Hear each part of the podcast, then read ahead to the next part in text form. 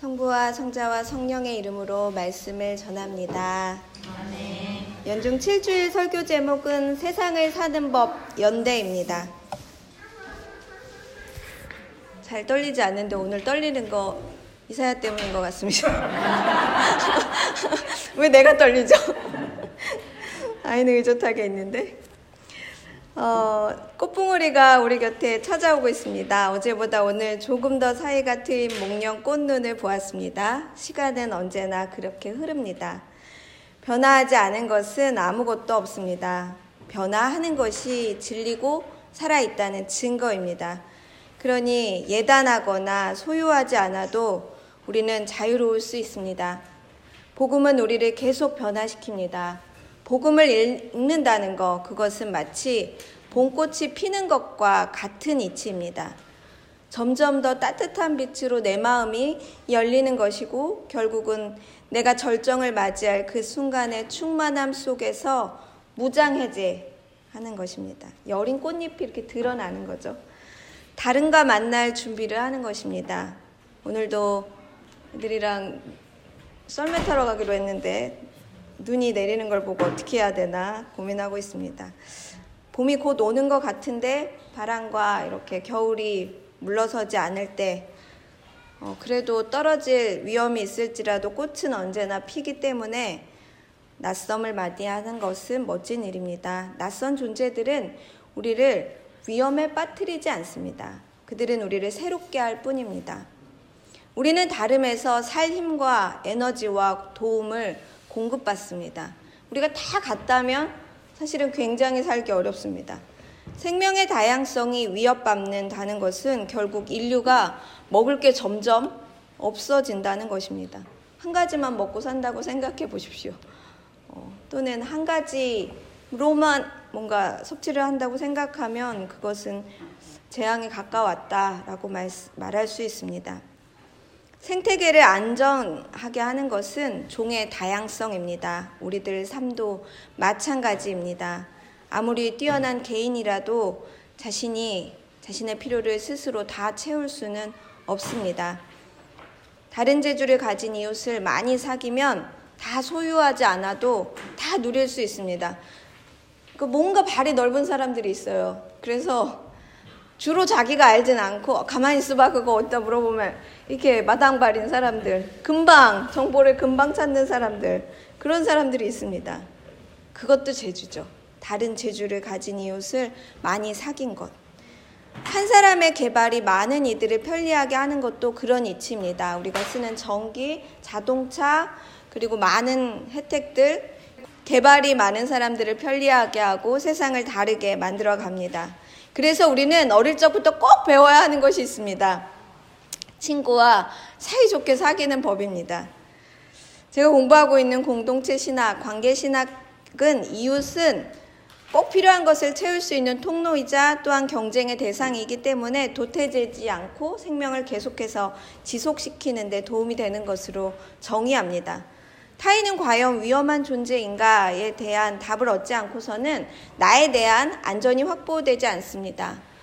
어, 미국의 굉장히 유명한 누스바움이라는 철학자가 있는데 타인에 대한 연민이라는 책을 썼습니다. 우리 인간의 연약함 때문에 두려움을 가지고 있다면 어, 인간은 태어나자마자 자기의 필요를 누군가 채워주지 않으면 생명을 유지할 수가 없잖아요. 급, 곧바로 뭔가 누군가 무엇을 먹여주어야 숨을 쉬고 그리고 먹을 것을 먹을 수 있기 때문에 어, 누군가의 돌봄 없이는 타락하지 못해서 기초적인 감정이 두려움이라는 것입니다. 내가 보호받지 못할까 봐, 돌봄받지 못할까 봐. 그래서 이것을 잘 해결해야 타인과 건강한 관계를 맺을 수 있고 세상과 어떻게 만날 수 있는지 해결된다는 것입니다. 신비롭게도 율법에서도 이를 굉장히 중요하게 다룹니다. 최고 율법으로 꼽히는 두 계명 중에 하나, 이웃에 대한 사랑입니다. 오늘 일독서에 내 이웃을 내 몸처럼 사랑해라 라는 말씀이 나옵니다. 우리가 하느님의 뜻으로 사는 일, 우리의 존재를 완성하기 위해서 이웃과 사이좋게 만나는 일을 반드시 이룩해야 합니다.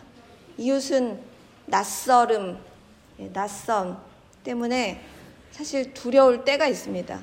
뭐라고 말할지 모르고 내가 통제하기 불가능하고 그리고 어, 내가 맞다고 생각하는 것에 대해서 동의를 구하기 쉽지 않기 때문에 이 낯선 존재가 과연 나의 생명을, 나의, 나를 위협 속에 빠뜨리지 않을까 생각하게 됩니다.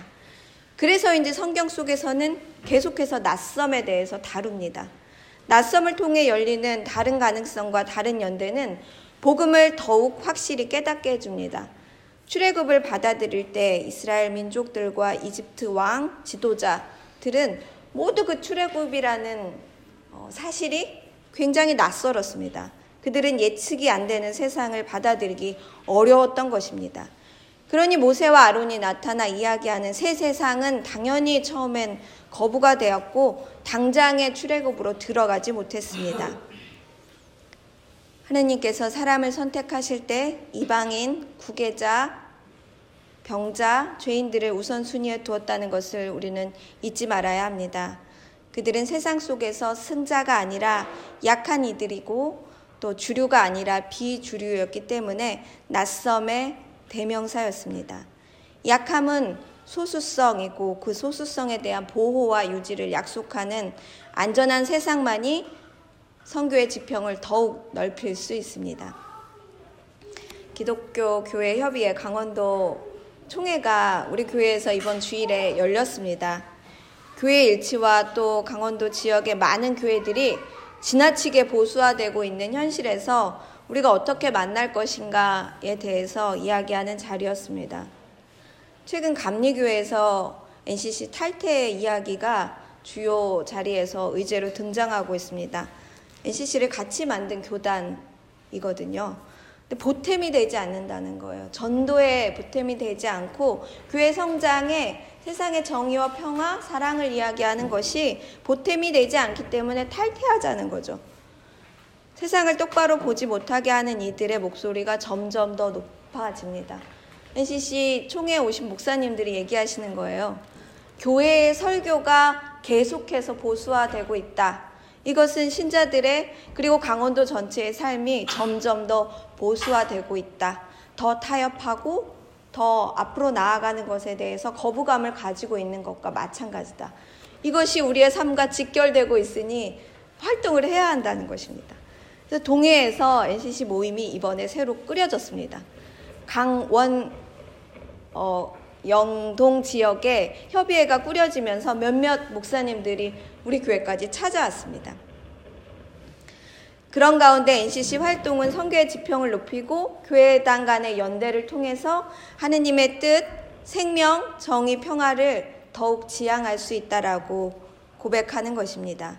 연대는 자기 색을 지우는 것 대신에 자기 색을 더 풍성히 하는 일입니다. 내 색을 지우고 만나는 게 아니라 내가 가진 고유성을 통해서 세상이 더 넓어지고 확장되는 것입니다. 내가 모르는 걸 그 사람이 알게 되었으니, 내가 못하는 것을 그 사람이 하게 되었으니 우리는 모든 것이 가능해지는 것입니다. 예수님이 왜 제자를 열두 명이나 고르고 부르셨을까요? 왜 제자 공동체로 첫 복음을 시작하셨을까요? 그들이 모두 다름을 가졌기 때문에 그렇습니다. 하던 대로 하지 않는 일, 타성에 젖지 않는 일은 낯선 이의 외침에서만이 가능합니다. 오천 명이 모두 앉아 배고플 때 한 어린이가 꺼내놓은 보리떡 다섯 개와 물고기 두 마리를 우리는 기억해야 합니다. 낯선 일을 받아들이고 경청하는 일은 복음과 더욱 가까워지는 것입니다. 어떻게 만날까요? 레위기 십구 장의 말씀을 오늘 읽는데 이렇게 따뜻한 말씀이 있을까? 우리 교회 어린이들이 많잖아요. 유아도 많고 청소년도 많고 아이들 귀에다 대고 이거를 또박또박 읽어주고 싶다라고 느꼈습니다. 친구에 대한 배려심으로 가득 차 있습니다. 따뜻한 타인에 대한 배려가 가득합니다. 내용을 보십시오. 거룩한 사람이 되려면 수확할 때 흘린 이삭은 줍지 말래요. 누군가 먹을 수 있으니까. 누군가 안 먹, 사람이 먹지 않으면 누군가 지나가는 동물이 먹겠죠? 남은 과일을 남겨두면 가난한 자나 몸부쳐 사는 외국인이 따먹을 것이니까 다 따지 말라는 것입니다. 남을 속일 생각을 하지 말고 듣지 못하는 사람이라고 해서 그 앞에서 막 욕하지 말고 보지 못한다고 해서 골탕 먹이지 말아라 라고 이야기합니다. 아, 이렇게 너무 예쁜 아름다운 복음이 우리에게 있구나. 레위기 십구 장을 꼭 읽어줘야지. 애들 만날 때마다 읽어줘야지. 형제를 미워하는 마음을 품지 말라고 계속해서 말씀하십니다. 이웃에 대한 자비심 없이는 하느님 나라의 주인이 될 수 없습니다. 하느님 나라는 함께 가는 나라인 것입니다. 이독서의 말씀도 마찬가지입니다. 고린토인들에게 전하는 두 번째 편지 속에서 다툼을 중재하는 바울로가 이 다투는 두 사람들, 이 사람들 여러 파들을 위해서 달래면서 말씀하시는 대목이 눈에 띕니다. 이렇게 말하세요. 자기 기만에 빠져서는 안 되고 지혜로운 사람이 되려면 바보가 되어야 한다. 바보가 되어야 한다. 물론 이제 말씀 속에 바보라는 단어가 좀 걸리긴 하지만 잘난 척, 아는 척 너무 많이 하면 오히려 더 사이가 나빠질 수 있으니 지혜로운 사람은 모르는 게 많고 들을 줄 알아야 되는 사람이다 라는 것입니다. 인간을 자랑하지 말라는 말씀은 결국은 공동체를 평화롭게 하는 길은 아이들도 알아요. 서로의 양보와 서로의 배려 속에서 완성된다는 말씀입니다.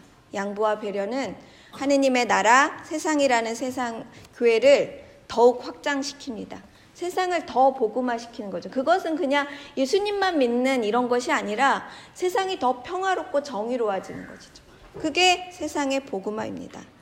움켜쥐려고 하면 자기 언어로만 표현할 수 있고 결국은 교회는 소수만을 위한 복음을 들려줍니다. 이거 비밀인데 너만 알고 있어. 하느님 나라 가게 될 거야. 이거 외우고 있으면 하느님 나라 가면 어, 굶지 않아. 이런 거 우리 그거 위해서 기도하는 거 아니지 않습니까?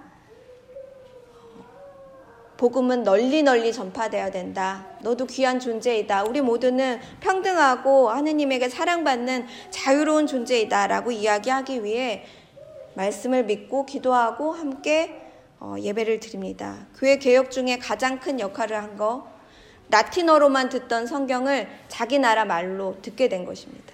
무슨 말인지 모르는 사제들만 아는, 라틴어를 알고 있는 일부 사람들만 알고 있었던 성경을 이제 내 말로 이해하고 내 삶 속에서 복음으로 고백하게 되는 것입니다. 내 말로 읽게 되면 복음은 더욱 가까워지고 내 이야기가 됩니다. 그래서 타인, 넘어서는 다른 존재에게 자리를 내어주는 삶의 방식은 선교를 완성시켜주는 태도입니다. 그래서 우리가 교회를 열고 많은 사람들에게 이 장소를 내어주는 거 아니겠습니까? 그것은 분명 비폭력과 무소유의 방식입니다. 서로에 대한 배려와 양보, 서로를 받아들이는 자리를 허용하는 비폭력은 우리를 결국 완전하게, 안전하게 하고 우리의 지평을 넓힙니다.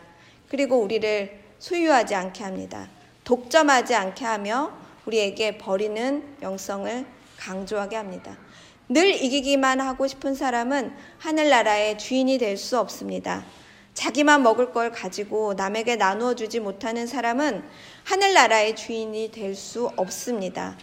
결국 하느님을 믿는다는 것은 완전한 사람이 되기 위함인데 그 조건은 비폭력, 폭력과 반대되어야 하고 그리고 무소유, 무엇을 소유하지 않으려고 해야 그렇게 만나게 될 때 타인에게 자리를 내어줄 수 있고 우리의 세상은 더 넓어진다는 말씀입니다. 산상설교는 기독교에서 가장 복음 중에 복음, 정수 중에 정수로 꼽힙니다. 이 복음은 하늘나라의 주인의 조건으로 시작됩니다. 마음이 가난한 사람은 하늘나라를 차지할 것이다 라는 말씀으로 시작됩니다. 그리고 완전한 사람이 될 것을 요구하는 오늘 복음 말씀으로 끝이 납니다. 연중주일 마지막 사순절 딱 시작하는 직전의 연중주일까지 이 사 산상설교를 아주 곱씹고 곱씹고 단락단락마다 설명을 하는 전례로 꾸미도록 되어 있습니다. 산상설교는 우리 존재가 결국은 어디로 향해 가는가에 대한 이야기입니다. 우리의 삶이 지향하는 길 속에서 결코 잊지 말아야 하는 그 길, 하늘나라를 차지하기 위해서는 이웃을 어떻게 만날 것인가로 마지막 부분, 우리 복음 속에서 다루고 있습니다. 그 마지막은 나에게 해를 끼친 이들에 대한 용서와 사랑입니다. 보복하지 말고 원수를 사랑하는 일이 얼마나 어려운지 여러분 알고 알고 계신가요? 나에게 해코지한 사람을 용서하는 일이 정말 너무너무 어렵잖아요. 근데 그것을 요구하고 계십니다. 예수님 시대에도 아마도 억울한 이들의 눈물이 아주 많고 많이 넘쳐났을 것이다 라고 생각되어집니다. 강대국이 주변에 있었고 늘 삶이 권세 있는 자들 때문에 갈등이 많았고 어려움 속에 있었습니다. 그들을 위로하시고 그들에게 참 복음을 알려주시며 이웃을 용서하고 사랑하기를 권하고 계십니다.